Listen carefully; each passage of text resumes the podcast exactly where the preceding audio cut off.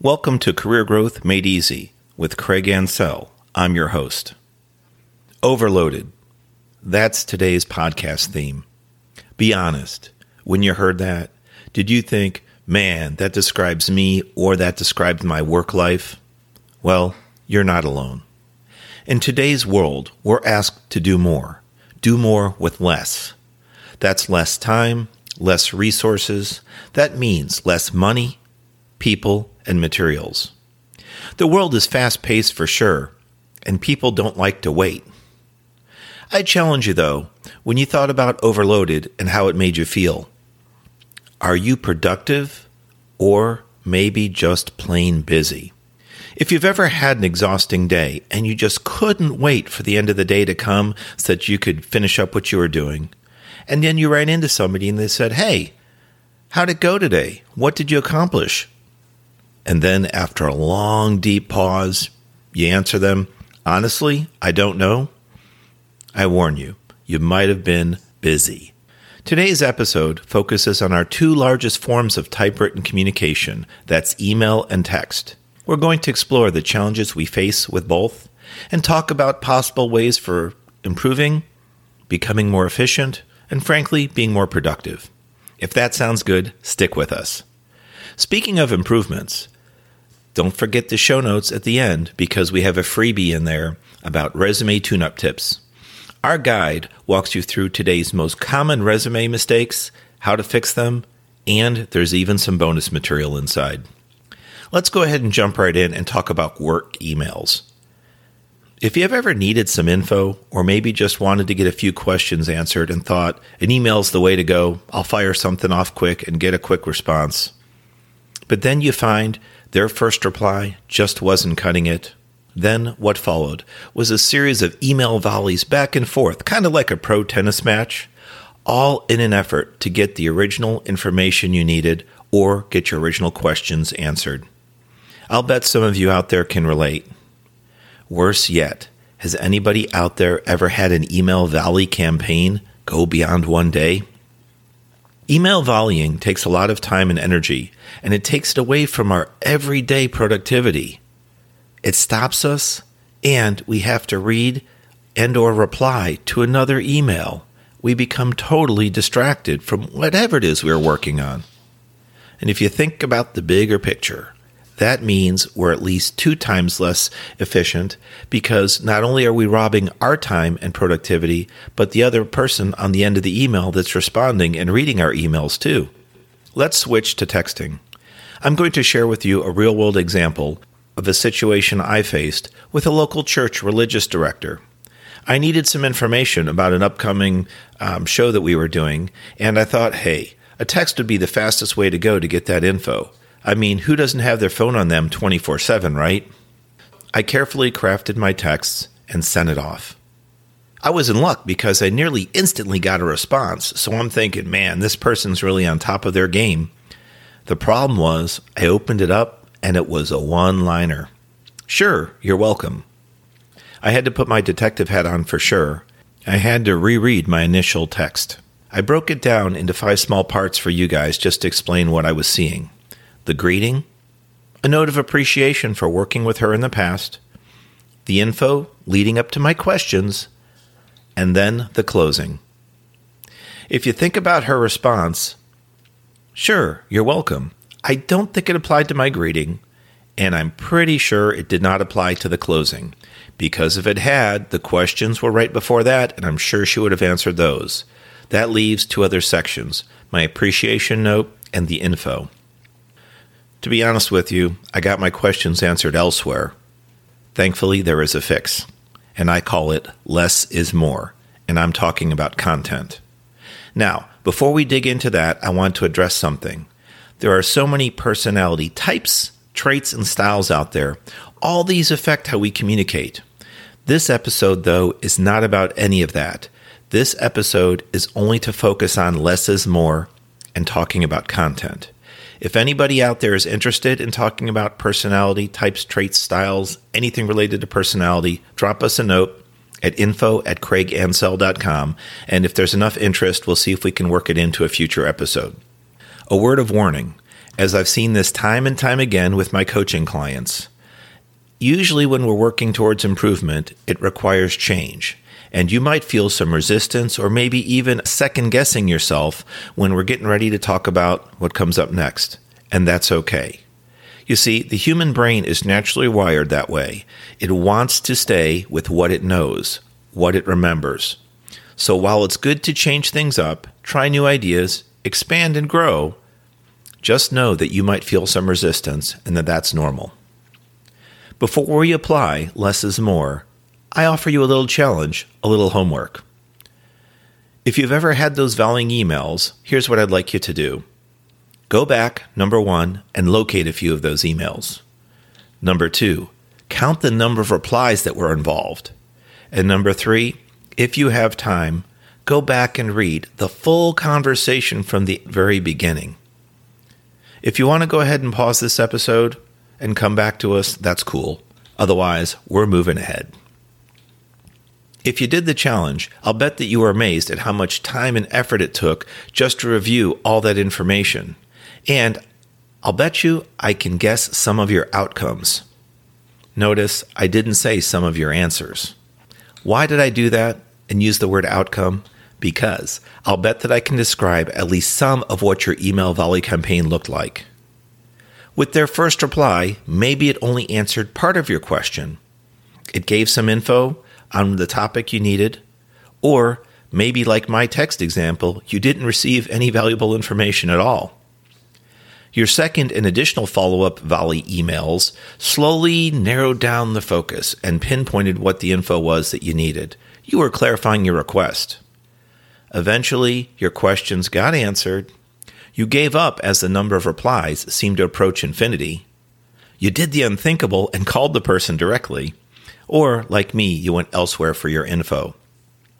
Hopefully, I got you thinking a little bit out there. Before you write into the show and tell me, hey, Craig, there's a significant difference between emails and texts, I get it, I know. With our less is more strategy, specifically focusing on content, it's really important that we clearly communicate. I have a final example today that frankly was very painful for me to go through, but it also provided an incredible learning experience, and I'm willing to relive it with you in hopes that there'll be some benefit. Years ago, I asked a coworker to peer check one of my emails for grammar and clarity before I sent it out to a group of more than two dozen, and it included some in mid and upper management. I think it was about a page and a half and three large paragraphs. You should know I spent a lot of time double and I think even triple checking the work to make sure it was clear, well organized, and well written.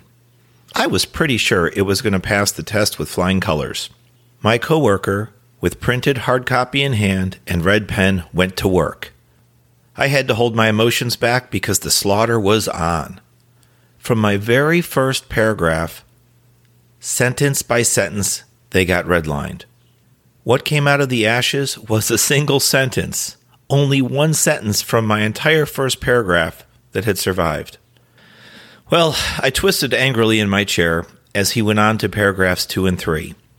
When the bloodshed was over, yep, you guessed it, only one sentence from each paragraph survived. Three paragraphs, one and a half pages, now three sentences. With a few deep breaths, I calmly tried to ask that we walk through this example so he could explain what just happened.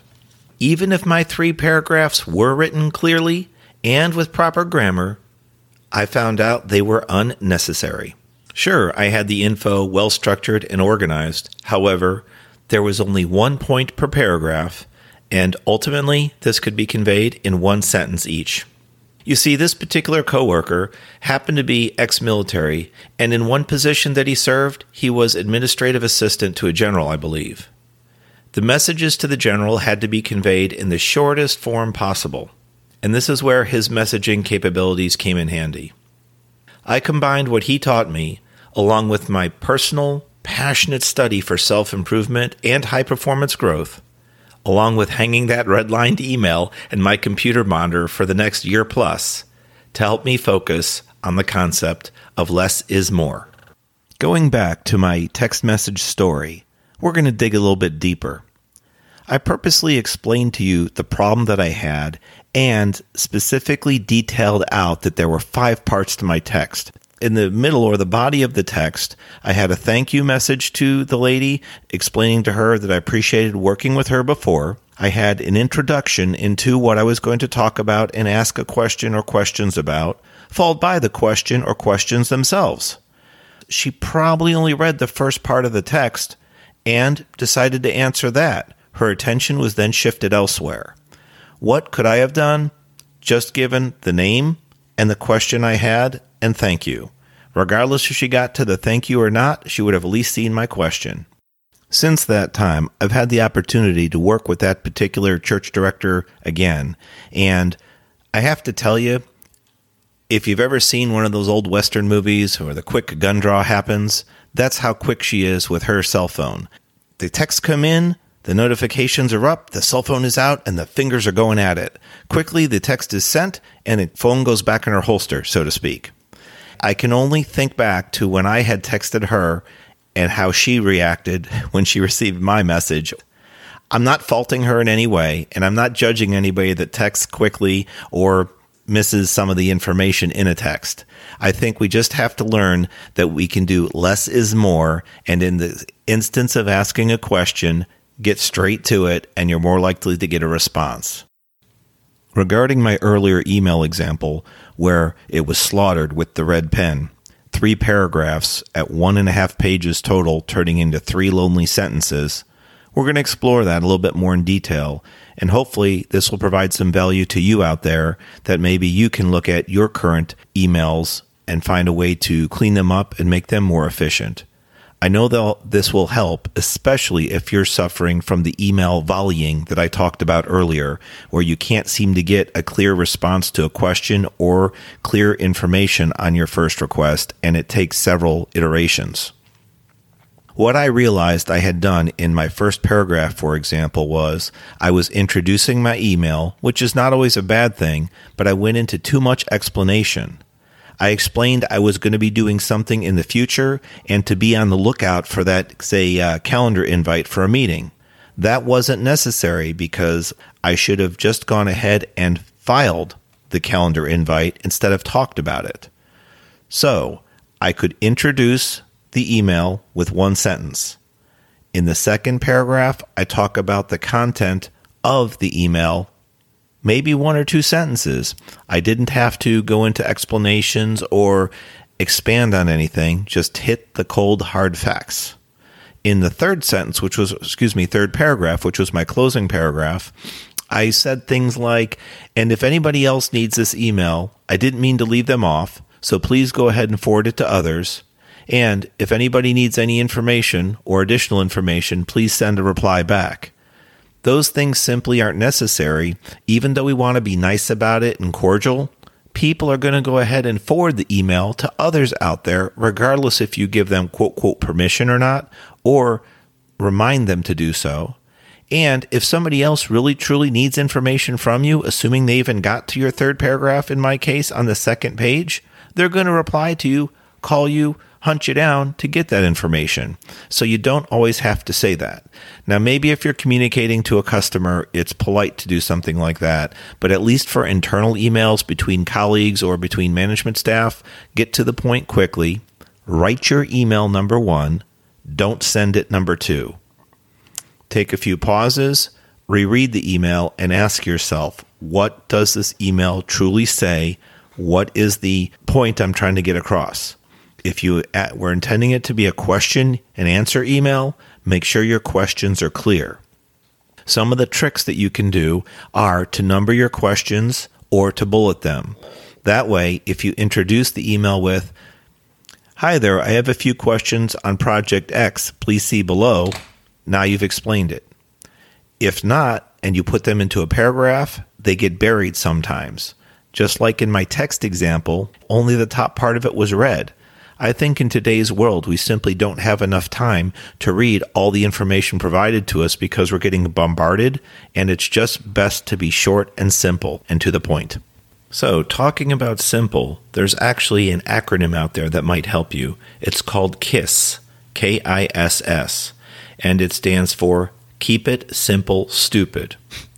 No, I'm not calling you, the listener, or your intended recipient of your text or email stupid. It's just an old phrase, an old adage out there, and the point is just remember to keep things simple. Regarding emails, what I would suggest you do is just type out what's on your mind, get it out on paper, get it out onto the computer screen first. It's a lot harder to create content than it is to edit it, that's for sure. So if you've ever helped somebody, whether it's a family member, a friend, or a work colleague, you notice it's a lot easier to give feedback and edit than it is to sit there and brainstorm together. After you've done that, go back and reread what you've written. Ask yourself a couple questions, perhaps these or similar ones. Does it make any sense? Does it convey my point? If I'm asking something of someone, is my message clean and clear, and am I doing it up front so as not to lose their attention?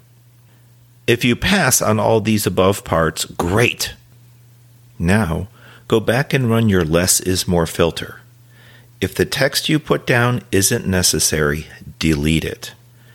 If you feel funny or uncomfortable when you're deleting it, what you could do instead, and I used to do this so it might help you, is copy it or rather cut it and paste it at the bottom of your email. That way, you still have it and you can see what you removed later. Once the email is KISS and less is more compliant, go ahead and reread it.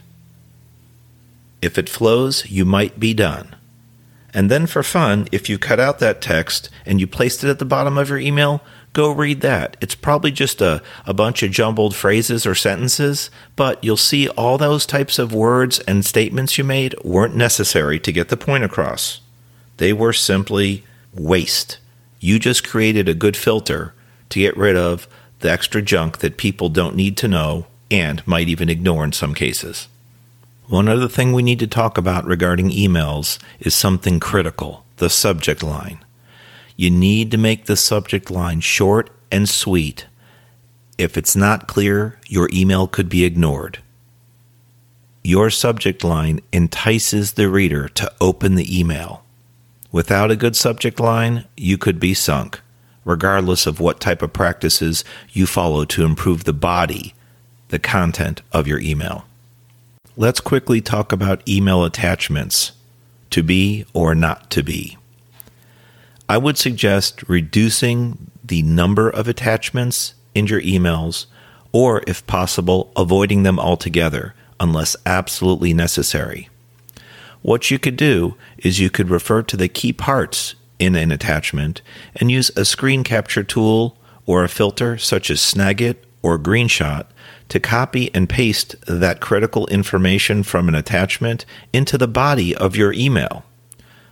That might make it more appealing to the eye and entice the reader to actually read the content. Also, using some type of screenshot uh, editor tool, I highly recommend that you highlight the text within the article that you're uh, pasting in, circle it, or draw a big arrow to it so that they understand what the focus is rather than just paste an image in and have the reader have to read into your email to figure it out. Now, we haven't talked about email forwarding, but if you decide at work that you're going to forward an email, you need to determine what parts, if any, you're going to forward along. Number one, don't forward anything if you don't understand it or if it's confusing to you. Seek clarification first so that way you don't forward confusion to others because it wasn't your original email to start with, and you're just going to be asked questions, or your forward might even be ignored if it's too confusing. Number two, many times you can take out a lot of the bottom of the forwards from prior emails because they don't add value, or there could be some potential uh, email volleying, like we talked about earlier, and there's just no value in it. If you absolutely want to forward something along, think about a succinct way, a kiss way, using less is more to convey that forward. Maybe using bullets, just a few sentences, maybe number out the points. Don't have the readers you're forwarding to have to scroll down and read pages and pages of information. It won't be clear to them, and if you went through and read it, you know how much effort it takes just to catch up to the story. So, how could you cleanly and clearly summarize it to make forwarding something much easier? Plus, like I said, delete all that content if you're going to summarize it and just put the key parts in your message to the um, people you're sending to. I hope that helps you rethink how you might work on emails and send them, especially in uh, business environments. Well, thanks for sticking in there. It's time to wrap up this episode with our focus on email and texting. I hope between the various discussions and examples, you are able to glean some valuable information, maybe tools, tips, tricks, what have you, and that they'll benefit you even in a small way, because the goal of this program is to help you improve, help you become more efficient, and maybe work your way to that next step in your job or career approach, potentially to a promotion or to a higher pay raise. If you found this information useful, please let us know. We would love to hear your feedback. You can send it to info at craigansell.com. Don't forget to share this episode with family, friends, or coworkers. You never know who is struggling out there, and just some little bit of advice they hear might just change the way they're doing things and improve their situation. If you haven't, subscribe yourself so you stay in touch with us. We'll occasionally send out some emails with some special bonus content, and we'd hate for you to miss that.